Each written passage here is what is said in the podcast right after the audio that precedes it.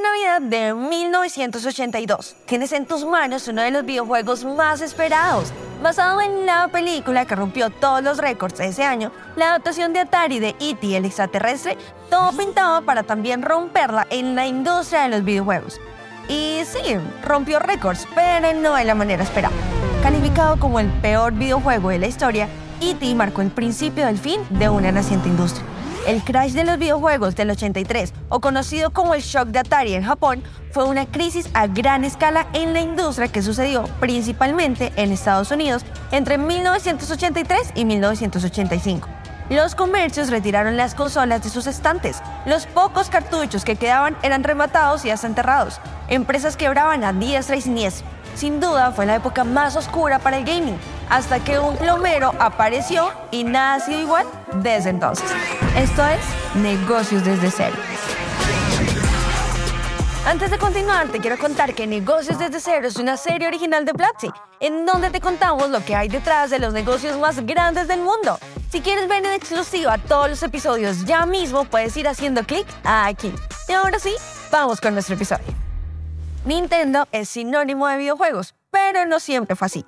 Para comenzar, la empresa tiene más de 130 años. Escuchaste bien, más de 130.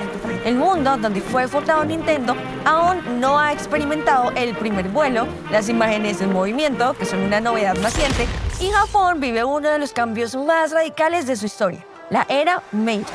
Estaban dejando atrás una sociedad feudal cerrada al mundo para abrirse a Occidente. Sectores económicos enteros se transformaron, industrias nuevas se crearon, desde lo político hasta la tecnología y moda, no hubo área de la sociedad japonesa que no fuese tocada. Fue en Kioto en 1889 cuando Fusajiro Yamauchi abrió una pequeña tienda para vender cartas del juego Hanafuda, todas hechas a mano.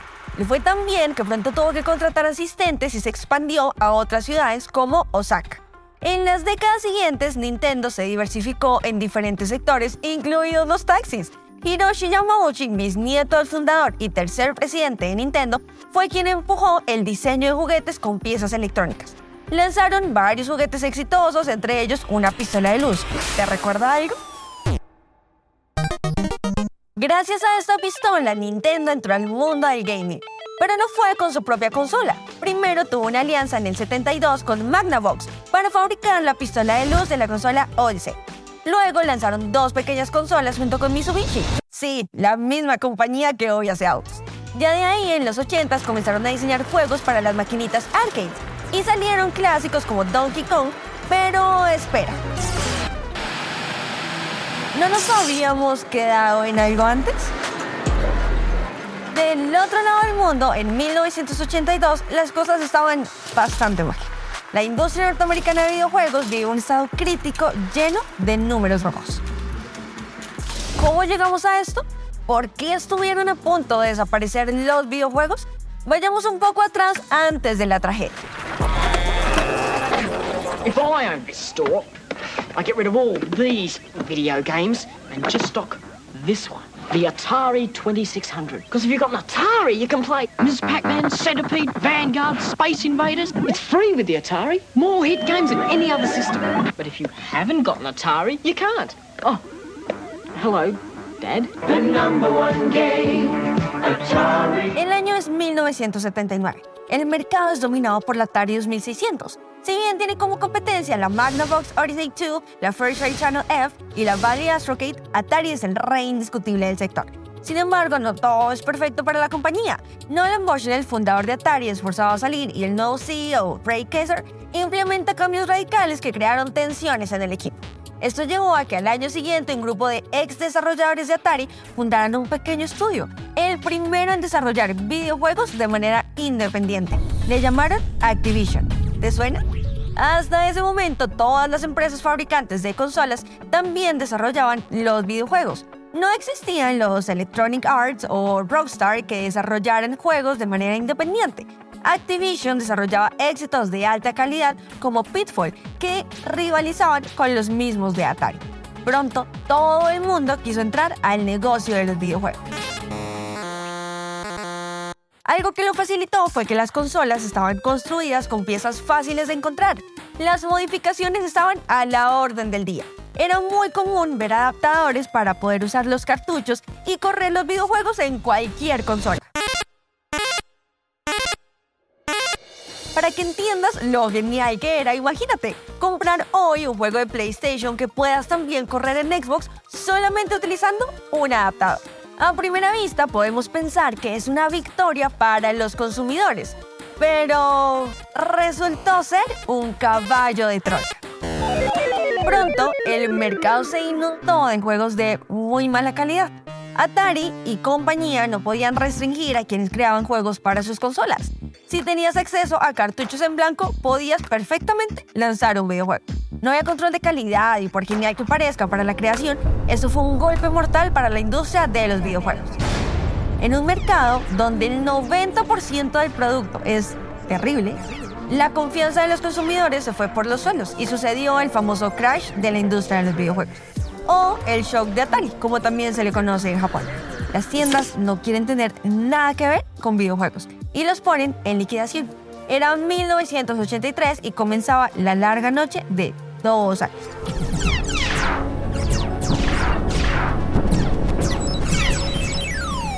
El shock afectó principalmente a las consolas caseras. Los computadores personales salieron ilesos. ¿Por qué? Porque eran multiusos. Eran principalmente dispositivos de productividad que casualmente también podían correr videojuegos. Al final, también son software. La Commodore 64 lideró el mercado en aquella época. Sin embargo, la industria de los videojuegos estaba en ruinas en todo el mundo. Pero espera un momento, ¿realmente era en todo el mundo? Pues no. Resulta que en Japón el mercado estaba vibrante y en apogeo gracias a la Famicom de Nintendo y a la Sega SG-1000. Pero Nintendo no quería solo quedarse en Oriente y pronto puso sus ojos en Norteamérica. Eso sí, estaban decididos a no repetir los mismos errores de Atari. ¿Qué hicieron diferente esta vez? Bueno, recordemos que estamos en 1985. Los videojuegos se consideran un fracaso comercial rotundo. Ningún comercio tiene la confianza de mostrarlos a la venta. Entonces, Nintendo lo que hizo fue adaptar el producto al mercado. Primero rediseñaron la Famicom y le dieron un aspecto de reproductora de cassettes o videograbadora. Segundo, le agregaron un robot de juguete, Rob, hoy famoso por ser parte del juego de peleas de Smash Bros. Tercero, le cambiaron el nombre a Nintendo Entertainment System, o NES. No era una consola de videojuegos, era un sistema de entretenimiento, un juguete para toda la familia. También permitieron a los comercios tenerla en anaqueles sin riesgo durante 90 días, tras los cuales podían pagar la totalidad de la mercancía o devolverla a Nintendo. Así, el NES se lanzó en 1985. Las ventas despegaron. 61 millones de consolas en todo el mundo y 33 millones en Norteamérica. El juego más vendido, Super Mario Bros., con más de 40 millones de copias. El estigma de los videojuegos había desaparecido en cuestión de meses. Pero Nintendo no podía solo. La demanda de la consola era altísima y el mercado pedía más juegos de los que podían producir. Nintendo necesitaba que desarrolladores externos le ayudaran a crear juegos, pero el fantasma de la crisis seguía latente. Tenían miedo de repetir el error de Atari de dejar que cualquiera, sin ningún filtro de calidad, arruinara su mercado con malos juegos. Si controlaban los juegos disponibles para la NES, Nintendo podía imponer un cierto nivel de calidad. La solución fue un chip propio que Nintendo puso en cada cartucho de juego. Su sistema se diseñó para que solo se pudieran reproducir juegos con el chip en su interior. Para poder utilizar el chip, los juegos debían obtener primero el sello de calidad de Nintendo. Este programa restringía el número de juegos que un publisher podía lanzar al año, motivando a solo lanzar sus mejores productos. Así, cuando los consumidores compraban un juego con el sello de calidad de Nintendo, sabían que no iban a quedar decepcionados. El sello se añadió primero en América y luego se puso en los juegos de Europa y Australia. Solo los juegos de Nintendo sin licencia no obtienen el sello. Nintendo aprobaba o rechazaba manualmente todos los juegos de NES con licencia. Este proceso no solo trajo un mayor control en el contenido que llegaba a sus consolas, sino que también dio paso a un modelo de negocios que sigue vigente y es el cobro por copia vendida. Esto significa que por cada juego que alguien compra, Nintendo recibe una parte de lo que paga el cliente. Lo mismo pasa con Microsoft, Sony e incluso tiendas digitales como Steam y la Epic Store. Y así se superó la crisis de los videojuegos. Actualmente el proceso ha cambiado, incluso el mismo nombre también. Ahora se le conoce como sello oficial de Nintendo. Muchos nombres de aquella época no volvieron al gaming, otros con el tiempo se retiraron de algunos sectores como Sega, que dejó de fabricar consolas, pero sigue al día de hoy lanzando videojuegos. Actualmente vivimos en una época genial para los videojuegos. Generan más dinero que el cine y la música juntas. Pokémon es la franquicia de entretenimiento que más ingresos genera. Latinoamérica se está abriendo paso en el sector y aprender a hacer y lanzar tu propio videojuego nunca había sido tan fácil. En Platzi te enseñamos cómo hacerlo. Haz clic aquí y no le digas a nadie. Ya sea que quieras emprender en el gaming o en alguna otra área, no olvides estas importantes lecciones. Primero, Presta atención a los avances tecnológicos en diferentes industrias. Busca cómo te pueden dar una ventaja competitiva en tu línea de negocio actual. Segundo, no tengas miedo de hacer un cambio radical para continuar con tu misión. Desde cartas hasta Mario Bros. El objetivo era el mismo, entretener. Tercero, adapta tu pitch de venta según el mercado al que te dirijas. ¿Te imaginas qué hubiera pasado si Nintendo hubiera lanzado la Famicom en Norteamérica como un videojuego y no como un juguete? Mi nombre es Geraldine y esto fue Negocios desde cero.